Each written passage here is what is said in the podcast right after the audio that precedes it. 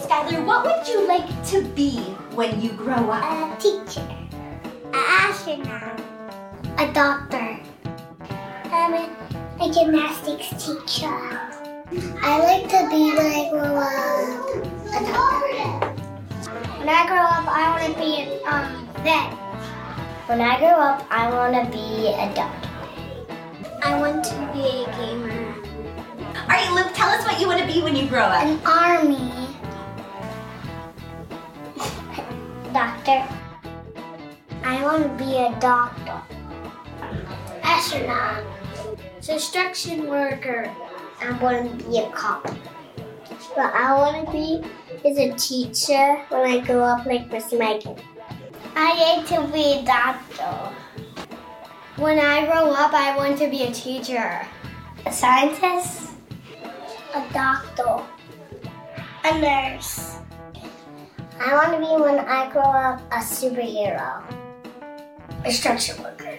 I want to be a dentist. A doctor. Awesome. Dentist. Doctor. And those were kids from our preschool that just graduated from preschool the other day. Let's hear it for all of them. Can we do that? And we welcome all of you today, and those watching online. We welcome you to the service today. We're glad that you're able to be here. And uh, we're in a message series called Walking with Christ. And as we're walking with Christ and continuing to strengthen our faith in Him, today we're looking at the subject of mentoring, growing with the people of God. And in keeping with the day itself, we're going to be looking at especially helping and mentoring and growing those that we have influence over that are younger than us, especially some of the children or youth, and the influence that we get to have on their lives. sixty minutes ran a show the other year, uh, a few years back, and on that show they were featuring South Africa and the wildlife uh, preserve in one particular area of that, where they were having problems. thirty-nine of the rhinos that had been part of that particular park were killed. They checked to see if poachers might be the reason why that was happening, but they discovered it wasn't the poachers. Ten years before, they had had a problem with an overpopulation of elephants. So what the rangers did was they killed, euthanized, a number of the older male elephants. And in getting rid of them, they made sure that the younger males of their particular group were big enough to function on their own without the male father. And so they exterminated these fathers, and they ended up discovering something very interesting. What they found out was that these fathers being gone caused the younger elephants to create gangs. And in these gangs, they were roaming through the park. And they would come to a rhino, and some of these guys were getting so mean, they would push them over, they would sit on them, or they would put their knees on them and knee them to death. It was the elephants, the teenage elephants, that were killing the rhinos. I thought, what should we do about this? What could, uh, what could happen to help this situation? And so they came up with an interesting idea. They found a great big, older, dominant elephant male, and they brought him to the preserve. And when they brought him to the preserve, he made his presence known real quickly to the younger male elephants. He brought them all under his own dominance. And he showed them the way to go. They had to euthanize the ringleader of the gang, the teenage elephant, Mafudo. They had to get rid of him. But something happened in that place when they brought this male in with some dominance. When this happened, they had no more killings of the other animals. When this happened, he showed them how to live. He mentored them. I wish our society in the United States and around the world would take a lesson from the animal kingdom, because we need this kind of leadership happening in our world today, for the strong presence of showing others how to live in a responsible and respectable way.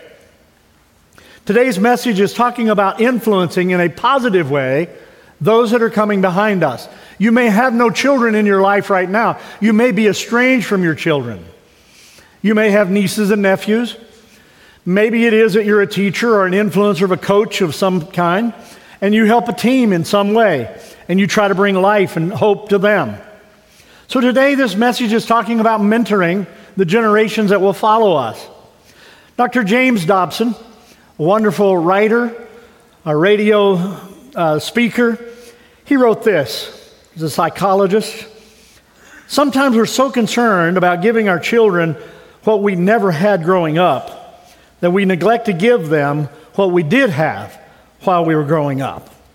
And so today I want to look at that verse of Scripture, that single verse of Scripture that Pastor Dwight read for us just a little bit ago. And I want to break it apart today. And I want to look at it as it guides us in the way that we should go as influencers, and then in turn guides the younger people in the way they should go as people that are being influenced by an older generation and by a next generation. You know, it's easy to feel like we're obsolete the older we get. It's easy to feel that we're out of touch. We don't understand all the gadgets that come out so quickly. We feel like we're behind. Before very long, we feel like we're outdated. We feel like we're irrelevant. We're out of touch. You say, well, Kev, how would you know that? Because every birthday I have, I feel the chilly breeze of that concept creeping up on me. It's easy to feel that way. But I want to tell you this. You're not obsolete. You're not out of touch. You're needed in society. If God wanted you in heaven, you would be there already. He has left you here, and you are here on purpose to make a difference, whether you know what that difference is yet, or you're still trying to discover the significance of your role.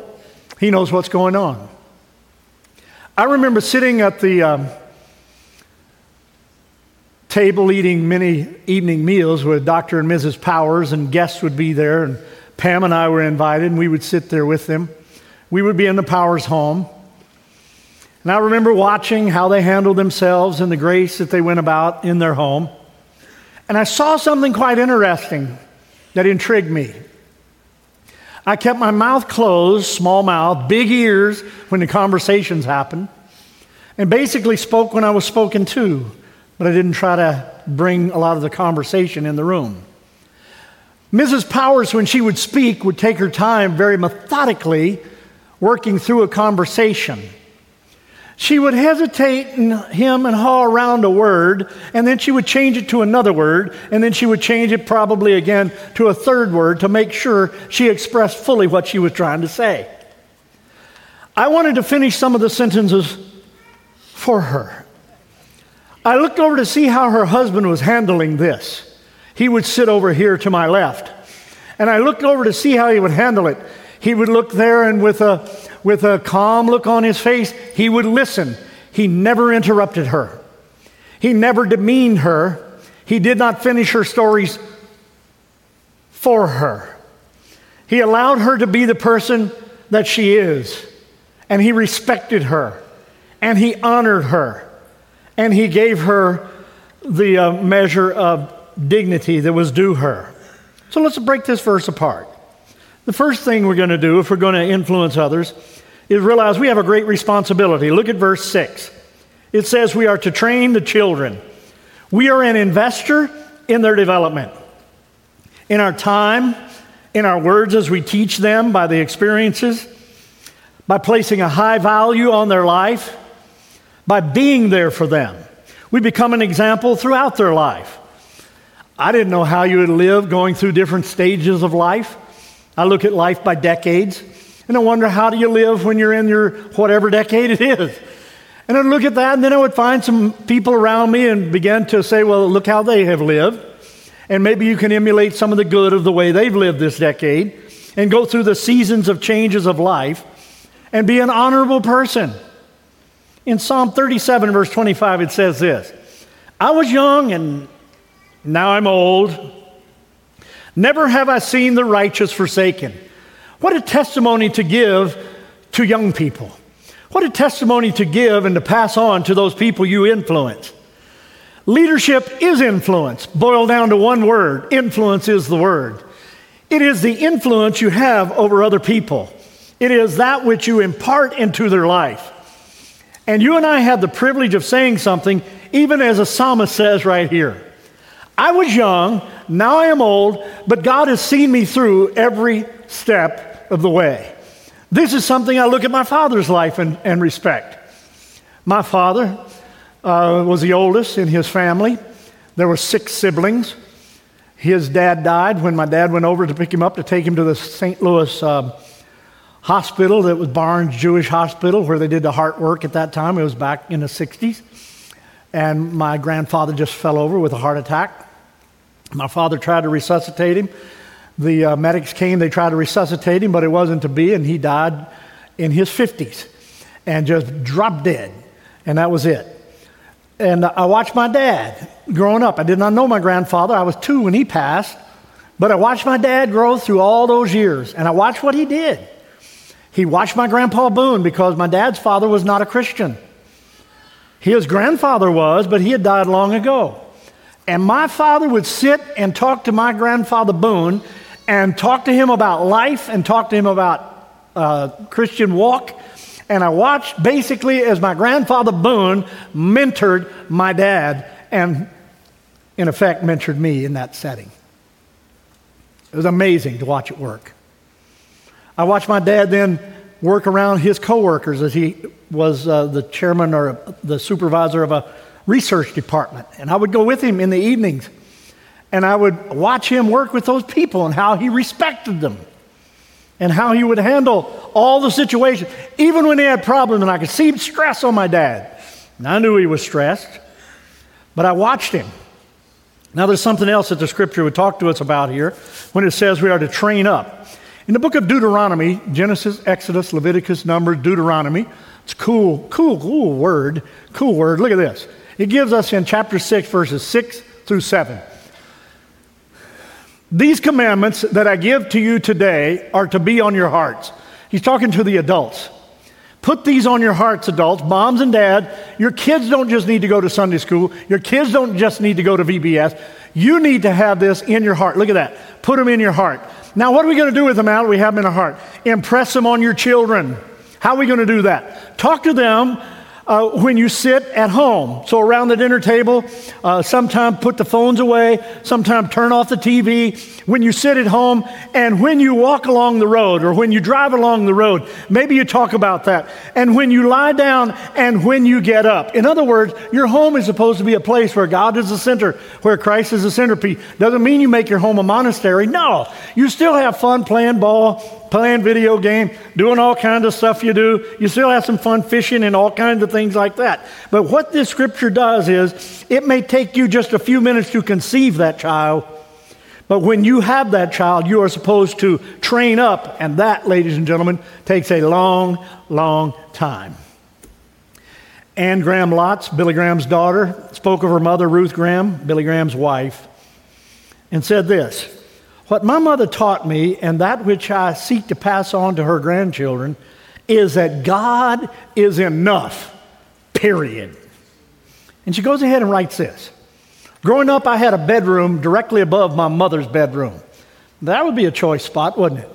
She said, at nighttime, I could see the light of her room reflecting on the tree outside her bedroom as I looked out my window. She said, I knew that my mother was praying. Many times I would go down, and I knew I didn't need to even try to interrupt her. She was down there praying for the family, for my father, for the world. She said, in the morning I would get up, and I could see the light reflecting in the tree again. She had already gotten up before I did.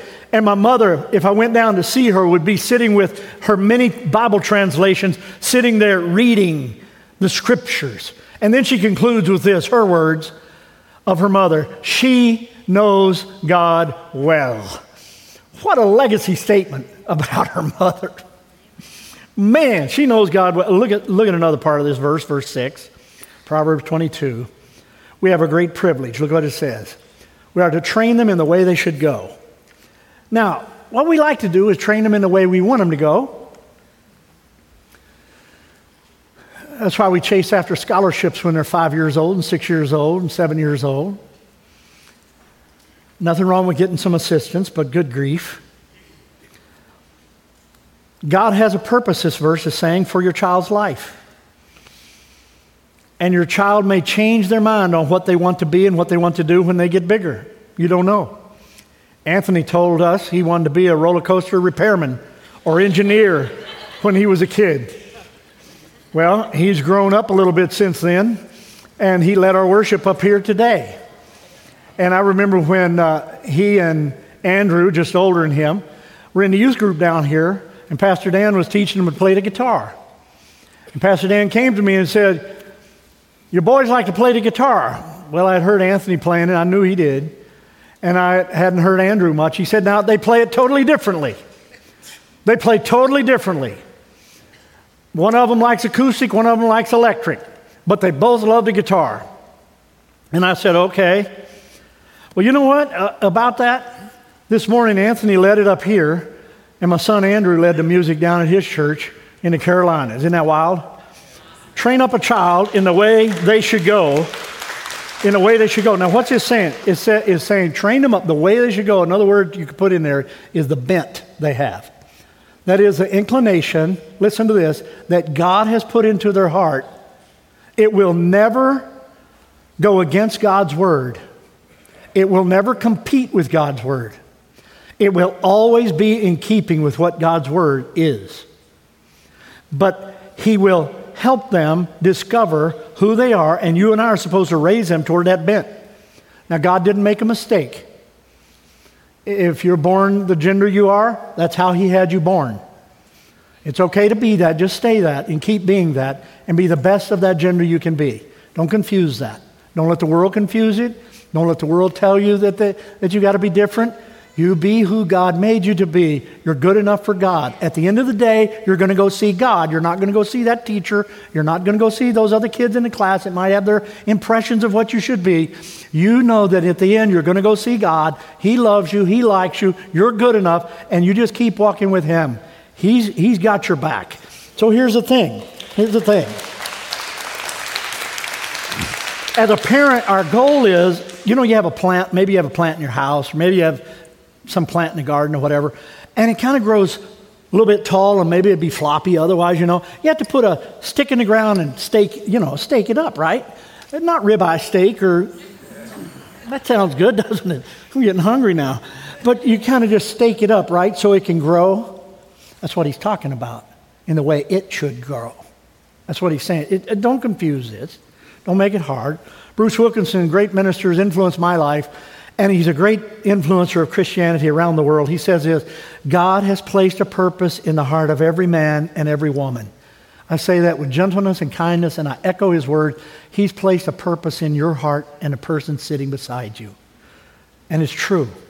Max Lucado said this. He said, "Don't see your child as a blank slate awaiting your pen, but as a written book awaiting your study."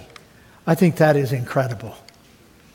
Now, the scripture here is saying to us, train them in the way they should go. Verse six tells us that they're kind of like an arrow, and we're supposed to proverbially shoot them in the way they should go, to launch them in the way they should go.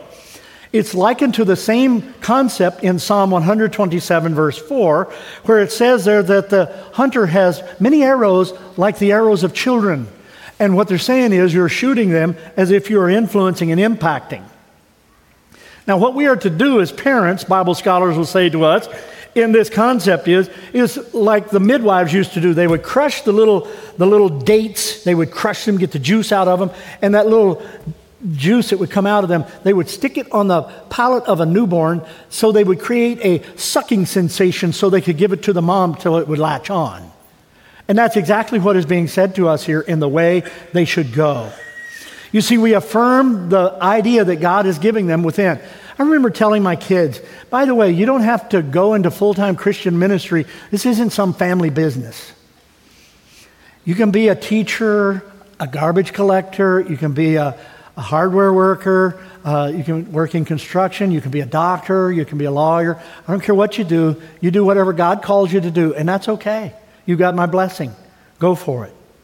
Chuck Swindoll helped me out a lot with this when a number of years ago I read his analysis on this passage, and he said When you get a child, like Nick and, Liggett, uh, Nick and uh, Julia Liggett had a little baby this week, Hazel Jean, and so it's like getting a box, a cake box with the mix in it. You get the cake mix. Now you're going to add some of the ingredients to that. So you're going to get what you get. People were asking, I remember way back one hundred years ago when we were getting ready to have kids, they were asking me, Pastor Kevin, do you want a boy? You know you want a boy first, don't you? Come on, you want you want a little boy first. And I said, if I had my wish, I'd like to just have healthy, and I don't care what it is. If I could have it, that's what I would wish for. Just, God, give me whatever you think we can handle and whatever you have in mind. Well, I want to I want to look at that last little part of that verse that I think is terribly important. This part of the verse gets misunderstood, I think, a little bit. So I want to help clarify it because I want to bring proper light to it. We have a great responsibility in verse six. Look at it. When they grow old, they won't depart from it. Now, this is a tough verse to define, so I've slowed my message down just a little bit here on purpose. We must remember this is a proverb. Proverbs are general truisms. It means it's generally true. It's hard to square this verse up as a promise. But it appears for the general truth, and it speaks to us just the same. And so this great part of the verse is every person's desire. Doctor Steve Lennox, in his writing and commentary on this, he said this, I think he, I think he summed it well. He said, some have misunderstood this proverb as a promise. Instead, it should be read as a most comforting, listen to this, principle. If, if children are raised in this way, the way God wants them to go, the effects will continue to be felt even into old age. This kind of training leaves too deep of an impression and too valuable and too winsome, and God's Spirit is too faithful for early lessons to be easily forgotten. This is why we take them to V B S. This is why we take them, not send them, to Sunday school. This is why we bring them to church and sit in with them, is because we want them to understand that God is important to us. He is a centerpiece. You know, I was watching a uh, replay of an interview with Andy Stanley and Charles, his dad. And Andy said, Dad, you always would say to us the same thing when we came to you and asked your opinion on something. You would say, what does the Bible say? And then you say, have you prayed about it? What is God saying to you about that? He said, Dad, what was with that? He said, well, I knew this. I wasn't going to be with you everywhere. But I knew God could be with you everywhere. His truth would stand in that moment. His Spirit would teach you and guide you in the way you needed to go. So if I taught you to lean on Him and not me, you would have all the answers you need going through life. So now Charles is dead, Andy's still living. Can't go ask his dad, but he can go to the Bible and he can talk to God, because that's the same thing that guided Charles. That's the same thing that's going to guide Andy, and it's absolutely wonderful. And you know what I know this morning? Some of you sitting here have children that have gone a long way, the wrong way, and, and right now you just almost wonder, is there even any hope? You're tired of praying for them. You're stressed out beyond measure. You don't know if there's any hope. You wonder if, if it's worth even praying another prayer for them. But I want to remind you that God allows U-turns in the pig pen of life. life. And He allows U-turns for your kid and for you. And He knows where you are today. And even though you're sitting there, you remind me now about that story of the prodigal son. The prodigal has gone a long way, everything wrong about his life. He had burned up all the assets he had. He is living now among the pigs. He's sitting there and he's thinking to himself, my stars, how many of my father's hired servants have enough food to eat? And here I am sitting, eating this pig slop. I'm doing things I never thought I would do. I'm with people I never thought I'd be with. I'm with things that are, oh, this is so unclean. There's got to be a better way. I wonder if I can go back home. And there somehow he figured out a U-turn was possible. This is the work of the Holy Spirit drawing, right? And he realized a U-turn is possible. And he starts heading back. Can you imagine what was going on in his mind? I wonder if they're going to accept me when I go back. I wonder what my father will say. I wonder what my brother might think. I wonder if the neighbors will see me. I wonder if the people I was with will say anything, those that are still alive. I wonder what's going on with all of this stuff. He's got all of these fifty, eleven thoughts, and he's a long way. He's in a far country. But he starts coming back, and and starts coming back, and he's making his way, hitchhiking along, and finally he starts seeing some things that are familiar. He sees McDonald's. He sees Burger King. Whoa. He sees those places. Pretty soon he sees Lowe's, and he sees Walmart. Then he goes a little further, and he sees Dillard's. And then he goes a little further, and he sees the stadium where the Iron Pigs play. And then he makes a turn and starts heading on the street where he grew up. Some of the familiar landmarks are getting really close to him now. He sees some of the neighborhood houses where he used to go over, and the kids he used to play with are all now grown. Some of them are still living there. Most of them have moved away, and he's wondering what will go on. He sees some people ducking back into their house because they know his story. They don't want to be influenced by him. They're tucking back into his house. Oh my goodness. He wonders, when I crest over this little rise here and I get back over and start looking down and see, will my dad even care that I'm here? Will my dad even look? Has he really even missed me? I wonder what my dad, and he comes over that crest, and the other doors are slamming to him, but that door is open because his dad is out there looking down the road. His dad is out there looking down the road, and he says, yes, and he pulls up his, his robe, and he's embarrassing himself, and he starts running. He starts running, and he's running to his kid, and as he runs to his kid, tears are streaming down his face, and he says, are my eyes betraying me? Is that my son? And he gets closer, and he smells the pigs, and he sees his son looks like slop dip, and he goes up to him, and he gives him a big old hug, and he says, hey, hey, hey, my son is, wow, he's here.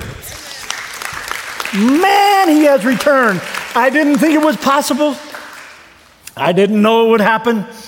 I didn't know if it could.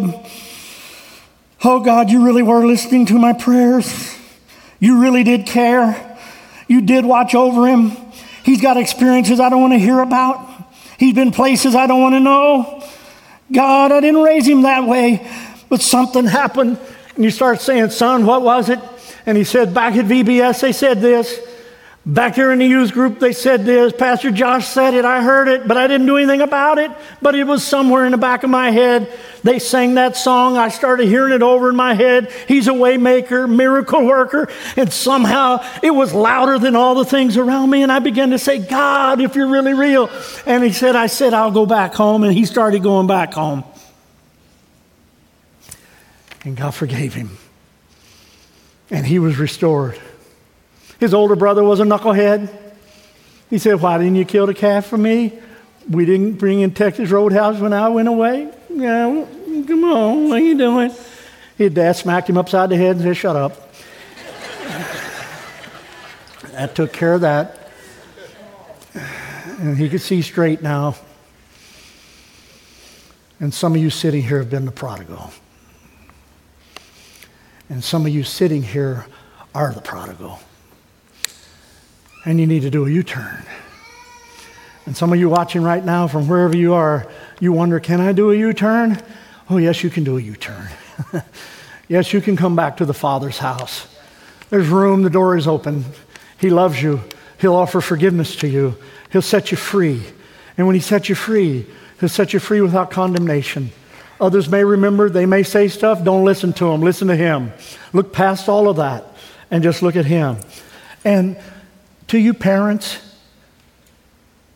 keep talking to your kids when you take them on walks. Keep teaching them when you take them to the ball games and pick them up afterwards. Keep chatting with them on vacations. Keep sharing meals at the dinner table and at bedtime. Give them notes of affirmation in their lunchbox. Send texts to them to tell them you love them. Give them hugs. Give them gifts now and again without any kind of payback expected. Keep taking them to church. And let God have your kids. Have those that you influence.